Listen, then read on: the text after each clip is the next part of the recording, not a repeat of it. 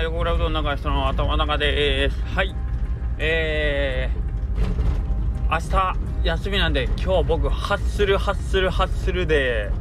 ハッスルデーじゃないな。ハッスルタイムの時間ってことかな。あの明日の休み今日の仕事が終わって明日の休みを迎えるこの時間は元気ですよっていう。まあまあまあまあよく言ってねあの仕事をめちゃくちゃ楽しくてもう遊びと仕事と休みの区別なんかありませんとかってね偉そうにこうすごいなんかこう人生充実リア充ですみたいなことあの僕もしかして今まで言ったかもしれないですけどあのけどやっぱり明日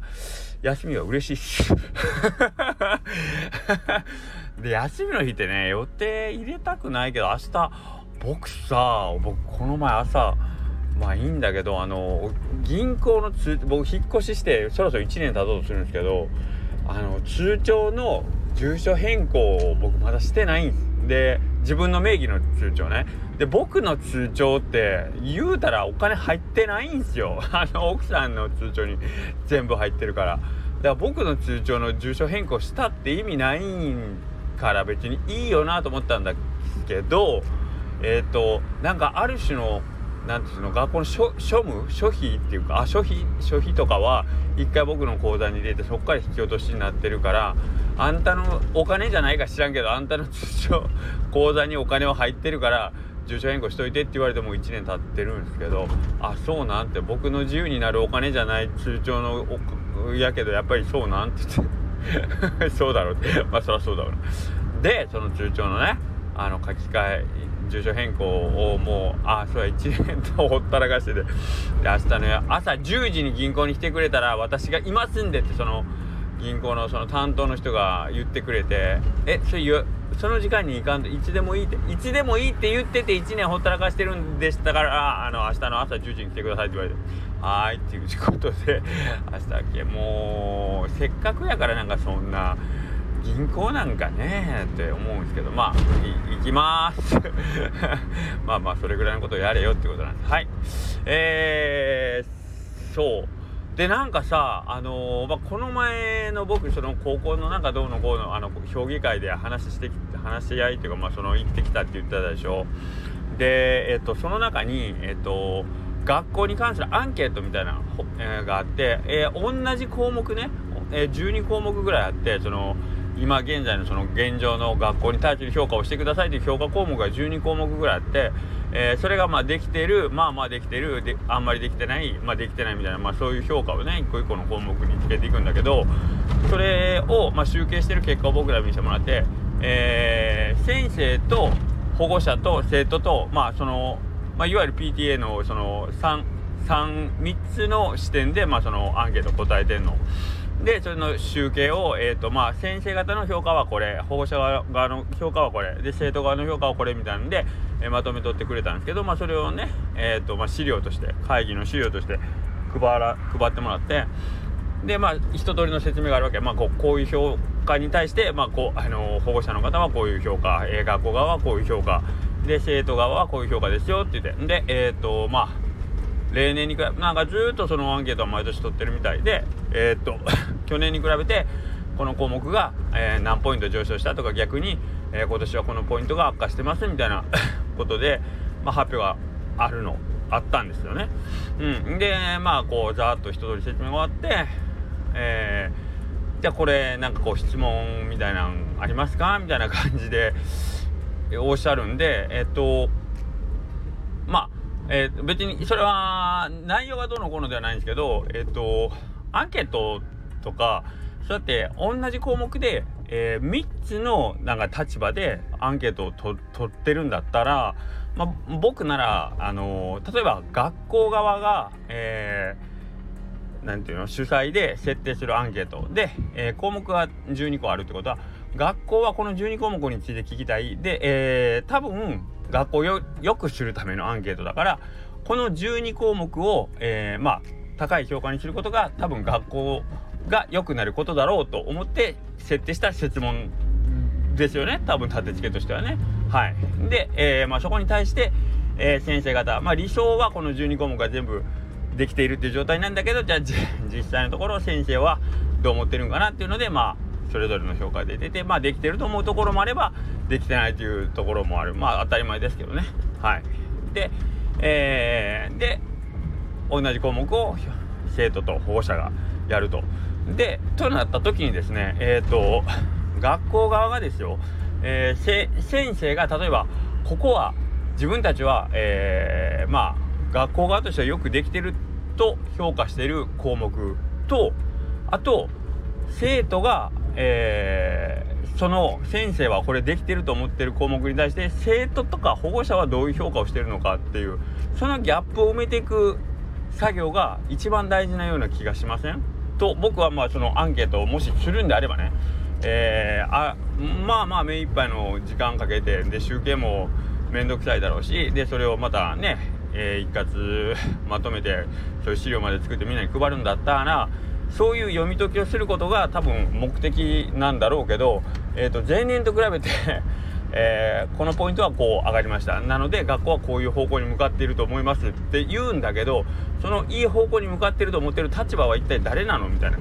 えー、でその評議会を主催している先生方は先生の立場として、えー、まあ、そういうところをおっしゃいますがってなっちゃうでしょ。僕は別に保護者であるわけでもないのでただのその評議員っていうねほほんまに第三者なんで、えーとまあ、僕がその第三者の立場で見るんだったらこの三者三様のギャップを埋めていく今の現状がどうであろうと構わないんだけど、えー、学校が理想と思ってる、えー、まあ、その評価ポイントに対してですね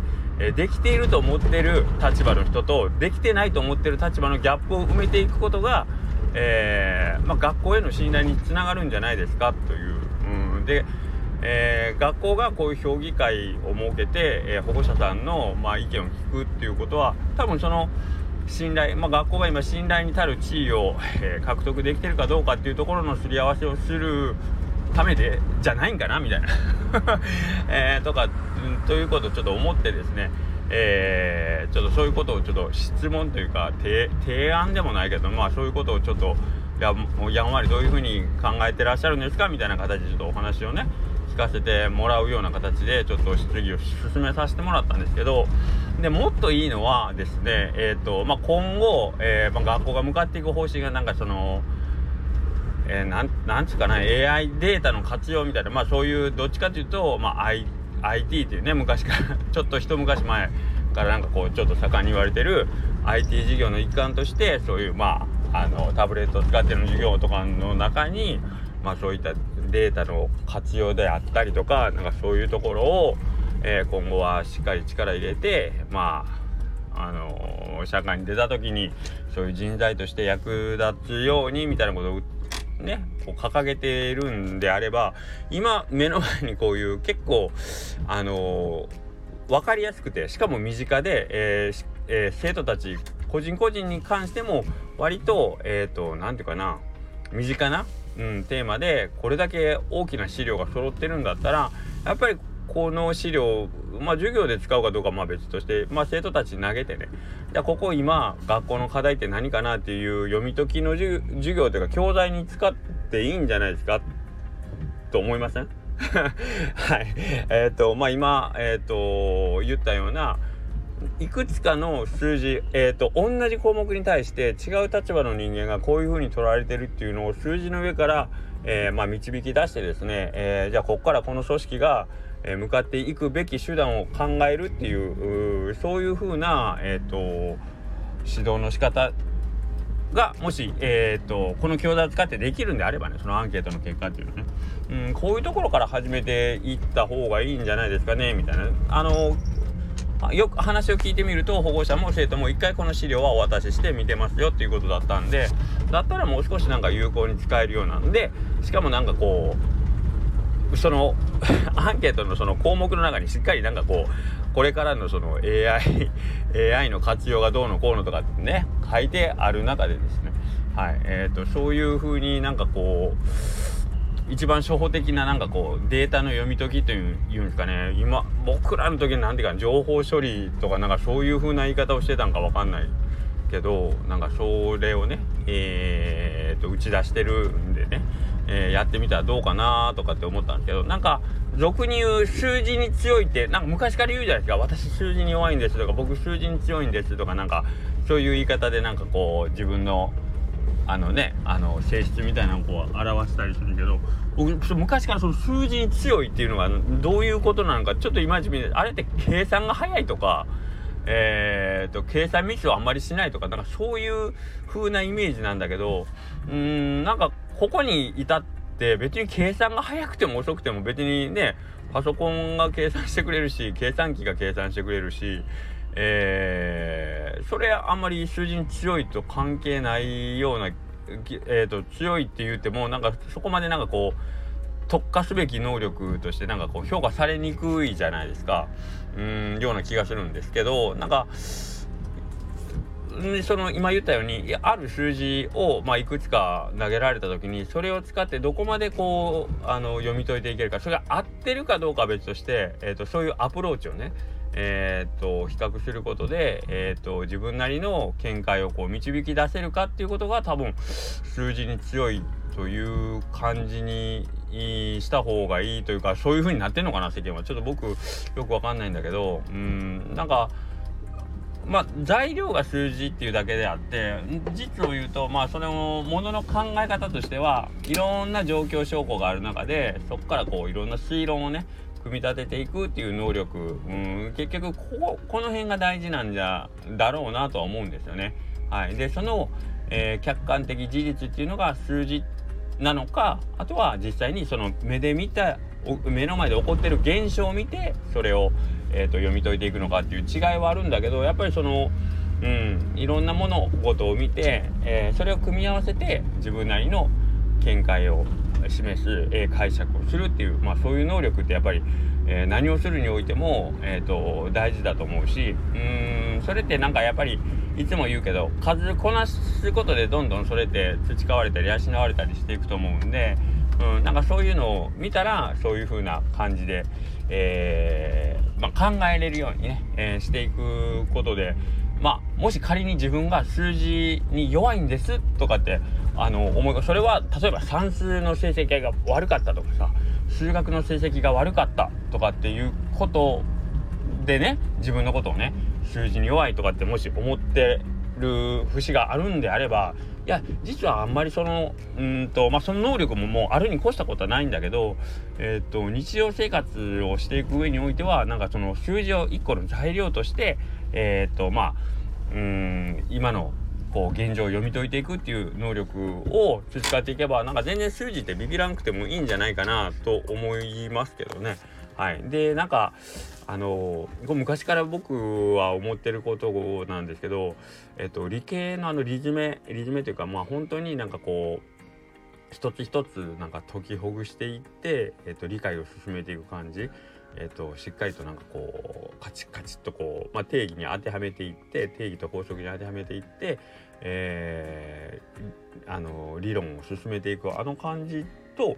文文章を読んで、えー、一つずつ理解していく工程とってほぼ一緒なんじゃないかなと思ってるんですよ。だから文系とか理系っていう違いって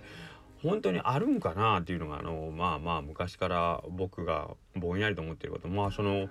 僕自身のそのあの知識とかなんかその学力レベルではなんかそのめちゃくちゃね あもう超エキスパートのエリアの世界は世界のエリアは分かんないんで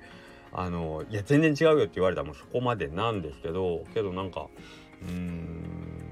その根っこに流れてるえっ、ー、と A イコール BB イコール C だったら A イコール C が成り立つっていう風な感じで、えー、なんか物事をね進めていく考え方っていうのが共通してるような気がするんですけどね。どうなんですかね。うん数学もなんか突き詰めてあの究極言ってしまえば結局哲学とあのー、ほぼほぼ一緒なようなところにまでたどり着くじゃないですか。はいなのでもううんとその辺のあの境界線っていうのは実は理系も文系もないんだろうなっていうところは多分あのー、なんとなく皆さんもご理解はいただいてると思うんですけどやっぱりなんかその授業でね授業というかもうクラスで文系理系とかっていうのが分かれるとどうしても文系の人は数字に私は弱いってこう思い込みがちなんですになると思うんですけどまあなんかその辺ちょっと考え方をね、えー、ちょっと一旦それは横に置いといて。うん、なんかこう出てきたデータをこう見比べてみてなんか自分であこれってこうなんじゃないかなとかこう推測とか推論してみる作業って面白いしねあのー、単純なんか目の前にまあほんとパズルを解いてるような感じであのー、どんどんどんどんこう事実とかなんかが自分の中にこう湧き上がってくるあの感じってなんかちょっと楽しいじゃないですか。特に答えがあるわけでもないんでね。正解とか不正解とかでもあくまでも推論なんだけどけどもしかしてこうなんじゃないかなとかって考えてじゃあこれえっ、ー、とこの予測に対してじゃあ私がこういうアクションしたらもしかしたら良くなるかもとかって言ってそこからまた行動が導き出せると思うんでやっぱり何かこういろんな物事をね、えー、と読み解いていってそこから推論してでそれに向かってこう対策であったりとかね、え、次の行動指針をこう立てるっていうのはうんなんか人生生きていく上で役に立つという考え方よりもそのそうするのが結構楽しいよっていう風に 捉えるといかがでしょう。はいすいません。なんか休みの前でねあのテンション上がってよくわからないことばっかり言ってますけど。はい。そんなわけで、えー、明日は横倉うどんお休みですので金曜日もう連休になるんですね。金曜日祝日ですけども。はいまたよろしくお願いします。失礼します。